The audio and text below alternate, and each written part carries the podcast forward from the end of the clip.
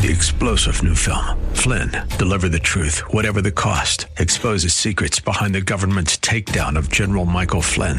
Flynn knew what the intel world had been up to. He ordered the first audit of the use of contractors. This set off alarm bells. He told the truth. He was the most dangerous person for Donald Trump to hire. They had to get rid of Flynn. Flynn, deliver the truth, whatever the cost. Available now. Watch it today. Go to salemnow.com. Salemnow.com.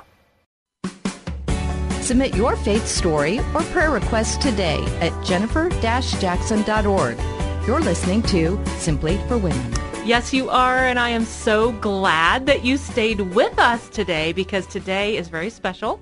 I have a great, great friend with me in the studio live, and her name is Rachel Wojo. So welcome, Rachel. Aw, thank you so much for having me, Jennifer. This could be too much fun, and it, it could end up going for days on end. So we'll have to reel ourselves in. But I want to introduce you formally. Rachel is an author. She's a speaker. She's a blogger, a podcaster, and if you want to learn more about her, you can go to rachelwojo.com. She's been featured on Focus on the Family. You've written for Girlfriends in God, Proverbs 31. I mean, it goes on and on, and you're just such a great Christian writer and encourage so many women. Mm. So thank you for doing that. We need it. I am blessed to be with you, my dear friend. I know, it's so much fun. So let's talk about your life. I want I want you to go deep with them and tell them your story. Tell them about how you met the Lord and all that He's done, His goodness in your life. It, God, this could take a while, I realize. Could. We could be here very, very long time. You know, my name is Rachel Wojo, and my family um, is a big one, so it takes just a minute to even explain where we are in our family. I have um, five children at home still, one living next door with her mm-hmm. husband. We're really happy about that and pleased to have that. And our five at home, Michael is 19, Tristina is 17, almost 18. Wow. Samuel is 16, Tara is 12, and Tessa is 10. So it is a busy household.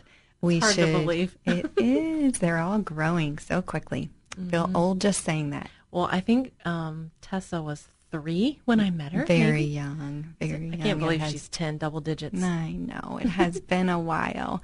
And our precious family, we have two in heaven. Hmm. We have our sweet Taylor, who passed away two and a half years ago, a little over, who was 22 at the time.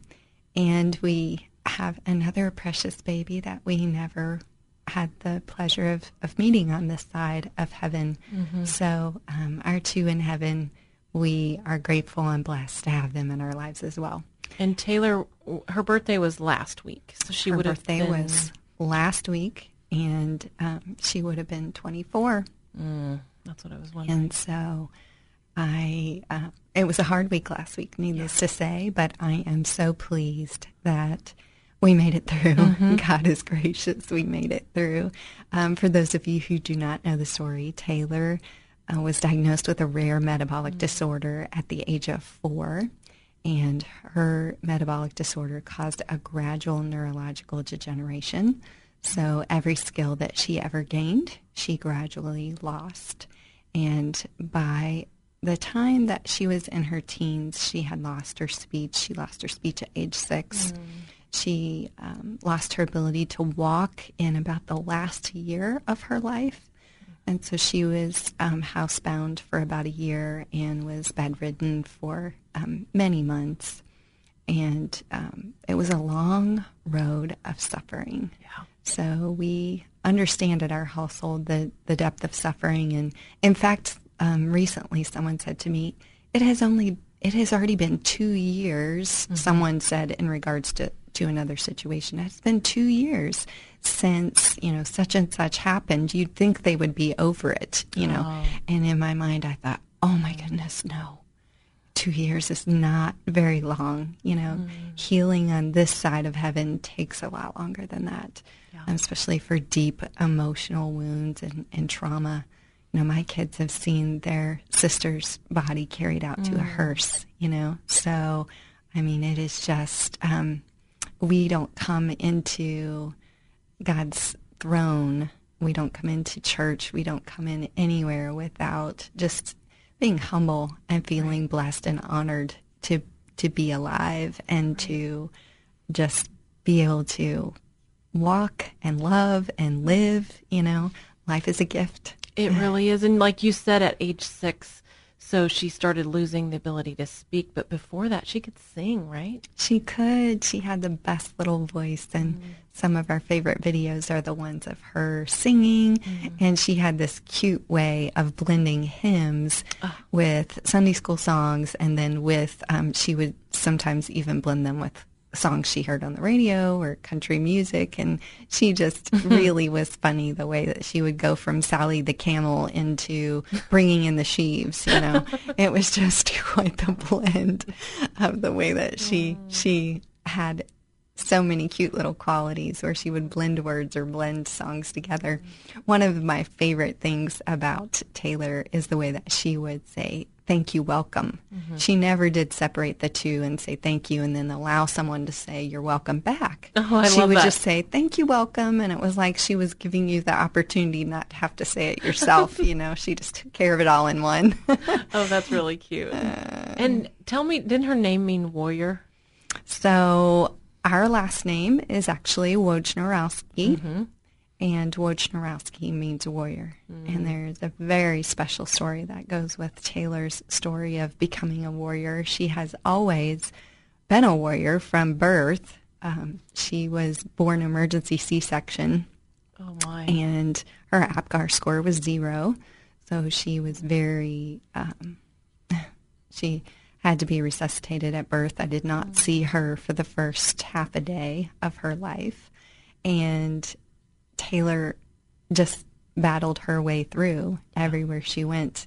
When she was four and she was still speaking, one of the women in our church taught her a Bible verse. And the verse came from the story of David and Goliath, where mm. David says, The battle is the Lord's. Yeah. And so one day in church, Taylor was able to repeat that verse back. And then she just kept repeating it. And for as long as she could talk, she could say, the battle is the Lord's. And she would say it in some of the strangest, some of the strangest times, you know.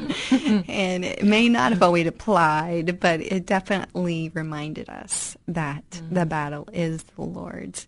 And true to her verse, the verse that God gave her, he gave it to me as well. Her entire life mm. has been a reminder that the battle is the Lord's, yeah. no matter what the battle is.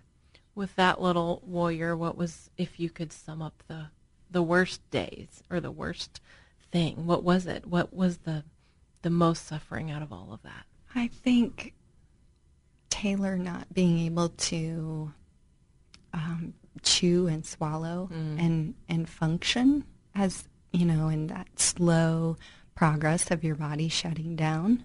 I mean, for four, the last four days of her life, she fought for every breath, and um, that was just who she was. You know, she was a fighter. She was not going down without a fight. Mm-hmm. And so to watch someone suffer like that for four days, you know, we whispered into her ear so many times, mm-hmm. Taylor, run to Jesus. It's mm-hmm. okay. You know, run to Jesus.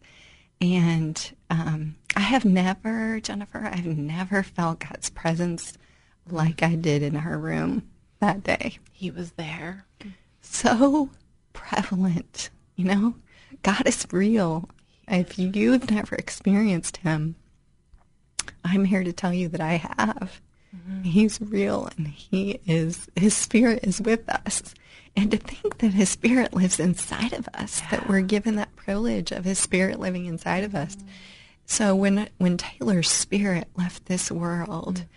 I, um, I just felt God's presence to be so real and so comforting and so peaceful. Mm. Um, the peace of God, I, you know, after the suffering was over, the peace of God was so prevalent, and even in the suffering, even in the suffering, was were you there with her when she passed? I was, yeah, I was there alone with her.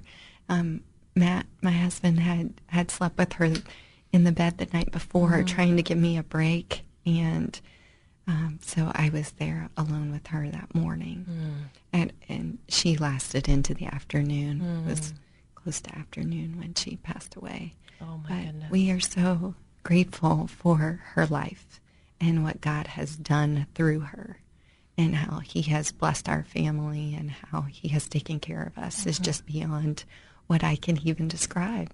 What would be maybe a personal legacy that she left you? Like, these are the things that I know she taught me, that I know I, I hold on to as a mom because I had Taylor in my life. I would say one would be um, just the lesson of serving others is a gift from mm. the Lord. We think of humility or serving someone else, you know, the constant demand of caring for a special needs child is um, exhausting. Oh. And so I think that God was teaching me how to remain humble, to remain serving, to remain loving, to be consistent and caring, mm.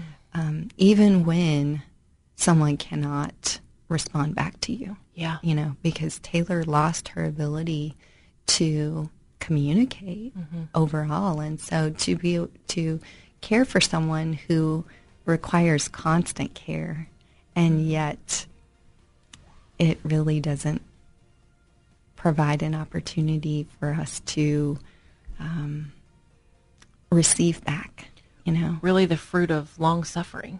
Yes. We don't think of I mean this went was a long long time too. It was. Not it was a short uh, God is gracious. He is so good. He is so good. I I want you all to be with us again tomorrow because Rachel and I are going to pick up this conversation and you do not want to miss it. We're going to not just talk about Taylor, we're going to talk beyond that about the other things that God has done about prayer. We're going to we're just going to go deep and so I want you to join back with us. You have been listening to Simply for Women. I'm Jennifer Jackson, and I'm so glad to have you with me. This is a place where we learn and we grow, and we are encouraged in our faith. You have been listening to Simply for Women. We hope that today's show has been a blessing to you as you seek to simply live out your faith. To hear today's show again or to share it with a friend, search Simply for Women wherever you get your podcasts or visit Jennifer's website at jennifer-jackson.org. That's jennifer-jackson.org. Thanks for joining us on Simply for Women. Take time today to simply be, simply be with God.